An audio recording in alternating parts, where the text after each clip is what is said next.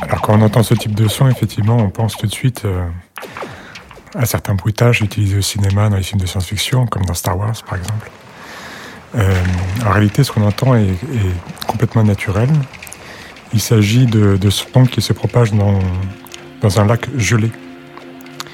Donc ça produit ces, sonorités euh, tout à fait étonnantes qui sont liées à, une, à la façon dont les, fréquences sonores se propagent dans, certains solides comme, comme la glace. Audio-naturaliste, c'est la profession pour le moins originale qu'exerce Marc Namblard. Depuis des années, cet amoureux des sons du vivant parcourt le monde pour écouter la nature. Son métier, c'est de se focaliser sur les sons que l'on n'écoute pas ou que l'on n'écoute plus.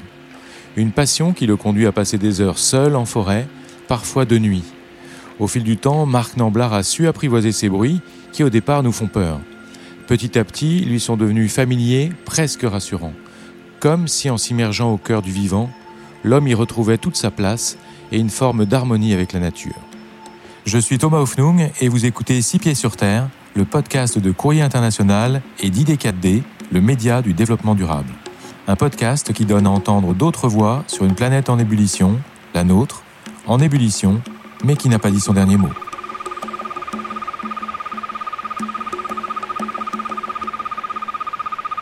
Alors on utilise souvent le terme de chasseur de son pour euh, désigner cette activité. C'est un terme qui ne convient qu'à moitié, puisque la, finalité, euh, évidemment, n'est pas du tout la même que euh, lorsqu'on chasse réellement. C'est-à-dire que nous essayons évidemment de, faire en sorte de préserver l'intégrité des, animaux qu'on enregistre. La finalité, c'est pas de les mettre à mort.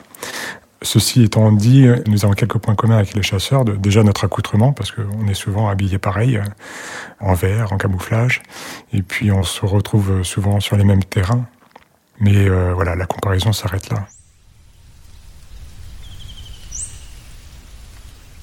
Alors il y a plusieurs façons d'approcher euh, son sujet. Euh, euh, il y a ce qu'on appelle l'approche directe. Ça consiste à s'approcher tout doucement d'un animal avec un micro, en essayant de ne pas le faire fuir. La deuxième technique consiste à repérer une zone d'affût, à s'installer, et puis à attendre que, que l'animal arrive.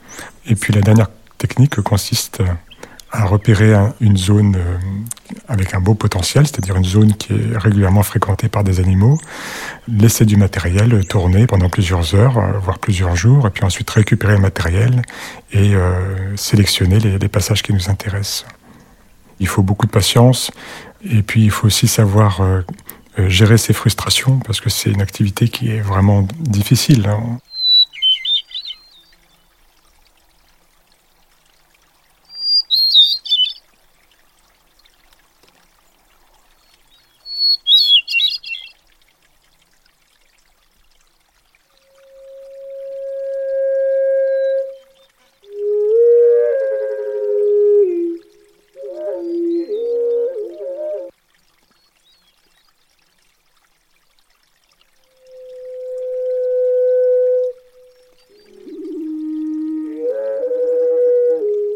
Vient d'entendre le, chant d'un oiseau et euh, donc il, s'agit d'une grive euh, que j'ai enregistrée euh, au sud de l'Alaska, sur, sur l'île de Kodiak, il y a quelques années. En fait, les oiseaux ne vivent pas dans la même temporalité que nous. Ce sont des animaux de petite taille et on sait aujourd'hui que les, animaux de petite taille ont, une perception beaucoup plus euh, fine et détaillée des, événements. Et donc, euh, euh, lorsque le son est ralenti, on, peut avoir une petite idée de ce que l'oiseau perçoit réellement dans, dans, toutes les subtilités que notre oreille est bien incapable de, percevoir lorsque ce son est joué en, temps réel. Quoi. Et puis, ce qui est saisissant aussi un peu dans, dans cet exemple, c'est que parfois on a l'impression qu'on a non pas un chanteur, mais deux chanteurs, un duo. Et ça révèle euh, les prouesses absolument extraordinaires euh, des oiseaux, c'est-à-dire que les oiseaux disposent euh, d'un organe de chant qui s'appelle la syrinx et qui leur permet de produire deux sons deux fréquences fondamentales en même temps, chose que nous, mammifères, nous sommes incapables de, de faire. Et, et, en fait, des exemples comme ça, on en a beaucoup, beaucoup dans, dans, le monde des, des oiseaux. seulement, eh bien, encore une fois, non seulement notre oreille et, notre cerveau n'est pas adapté pour saisir toutes ces subtilités sonores, mais en plus, euh, la plupart du temps, on, ne prend même pas le temps de les écouter. L'audio naturaliste, en fait, euh, il a un parti pris. Son parti pris consiste à effectivement se focaliser sur, sur les sons que la plupart de, des gens n'écoutent pas ou n'écoutent plus ou ne prennent plus le temps d'écouter. Ça se pratique en solitaire et, parfois même euh, lorsqu'on est seul, on a l'impression d'être de trop. Donc on, passe beaucoup de temps seul dans la nature, parfois de nuit, euh, euh, seul dans la forêt, la nuit par exemple. Et c'est sûr que pour beaucoup de gens, c'est complètement inimaginable de, faire ce genre d'expérience. Et pourtant, ce sont des expériences très fortes. On me dit souvent, mais comment tu fais pour euh, rester tout seul dans la forêt avec tous ces sangliers qui y autour de toi? Mais les sangliers ne, ne nous font aucun mal. Lorsqu'ils sentent notre présence, ils s'arrêtent ils écoutent, ils sentent, et puis ils font demi-tour. Alors, euh, je vous cacherai pas que lorsque j'ai commencé, il y, a, y, a, très longtemps, je n'étais pas forcément rassuré. J'entendais des, des, sons autour de moi qui me, qui me faisaient peur également. Et puis petit à petit, on s'approprie ces sons, on, on, apprend à les connaître, euh, et euh, au bout d'un moment, on finit même par euh, avoir la sensation qu'on est nulle part autant en sécurité que tout seul au milieu de la forêt, ce qui est mon cas aujourd'hui. Je pense que c'est autant une façon de s'extraire du monde, mais alors on va préciser du monde des humains, de s'en éloigner un petit peu pendant quelques instants, pendant quelques heures. Euh, et d'un autre côté, c'est vraiment une façon d'être dans le monde, euh, au cœur du monde, parce que c'est finalement la, la, la, palpitation du, du monde qu'on essaye d'écouter et de capter, quoi.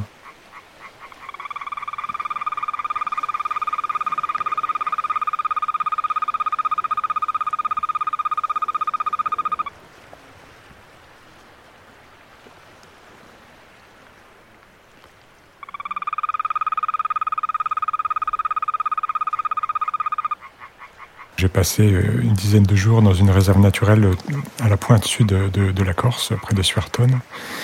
Et euh, il s'agit du, chant d'un crapaud. bien souvent, les, promeneurs, lorsqu'ils entendent ce, son autour d'eux, ils pensent plutôt à un insecte ou, à un oiseau, mais pas du tout à un crapaud, parce qu'ils sont imprégnés un petit peu de, d'idées reçues concernant ces animaux. Hein. On imagine que, que les amphibiens euh, euh, coassent et puis euh, émettent des sons désagréables en permanence, mais en fait, c'est vraiment pas le cas.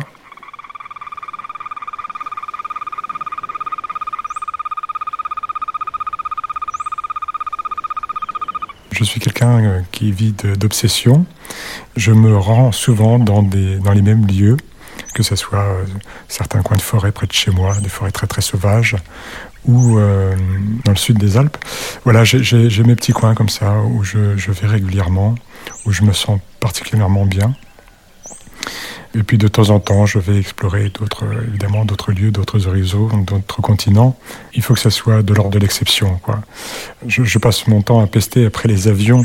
Ça me paraît très contradictoire de passer mon temps dans, dans les avions pour, euh, pour trouver de nouvelles zones à explorer, à écouter, et des zones silencieuses. Il y a, il y a un paradoxe que, que j'ai du mal à, à accepter. Pour bien écouter la nature, selon Marc Namblard, il faut d'abord savoir se mettre à son diapason, adopter son rythme et sa temporalité. En solitaire, en faisant preuve de patience et d'abnégation. Sans jamais être sûr du résultat, de ce qu'on va trouver au bout, mais avec parfois des moments d'exception. Comme cet après-midi-là, au cœur de la forêt guyanaise, quand tout à coup la pluie arrive. J'ai le souvenir d'un moment absolument euh, saisissant qui m'a coupé les jambes, euh, littéralement dans la forêt guyanaise parce que c'est une, forêt que je fréquente aussi depuis quelques années. Euh, c'était en fin de saison sèche. Et pendant la saison sèche, les animaux sont beaucoup plus calmes. Ils attendent que, le retour de la pluie. J'ai le souvenir d'une fin d'après-midi, après euh, vraiment une, chaleur euh, épouvantable, une grosse averse qui arrive soudainement. Petit à petit, la, rumeur de la forêt qui, qui monte et qui, qui grandit et qui et qui prend une dimension absolument incroyable. C'est-à-dire que tous les animaux se sont mis à, chanter, les, les insectes qui s'étaient tus, les, cigales, les, singes, les singes hurleurs, les, oiseaux, les amphibiens, voilà, tout, tout, tout, le peuple de la forêt s'est mis à chanter euh, avec l'arrivée de la pluie. Et euh, ce qui, ce qui m'a absolument saisi, c'est qu'il ne s'agissait pas de, d'une ambiance chaotique. Euh, loin de là, on avait vraiment le, sentiment que tout était extrêmement orchestré, organisé, et que les animaux s'écoutaient les uns les autres. J'ai été complètement dépassé par cet événement. Je, n'ai pu que m'asseoir et puis euh, rien faire d'autre qu'écouter.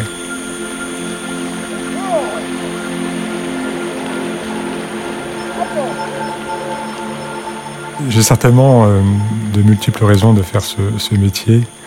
C'est sans doute quelque part aussi un prétexte pour euh, passer beaucoup de temps seul dans, la nature parce que j'ai besoin de solitude. C'est aussi pour euh, les, émotions, hein, souvent très fortes, inattendues. Euh, j'aurais beaucoup de mal à, m'en passer maintenant. C'est une invitation à changer un petit peu de, temporalité, c'est-à-dire de, vivre autrement, d'avoir un rapport différent avec le temps. Lorsqu'on est euh, dans la nature, en train d'écouter, on n'a plus du tout la même notion du temps on vit avec, le, avec la, temporalité de la nature en quelque sorte, et puis, des animaux, on, vit à leur rythme. Et donc ça, c'est, c'est une expérience euh, euh, tout, à fait, tout étonnante et, que, qu'on devrait tous vivre à un moment ou à un autre. C'est une façon de se décentrer et, effectivement de, vivre autrement euh, notre, notre rapport au monde.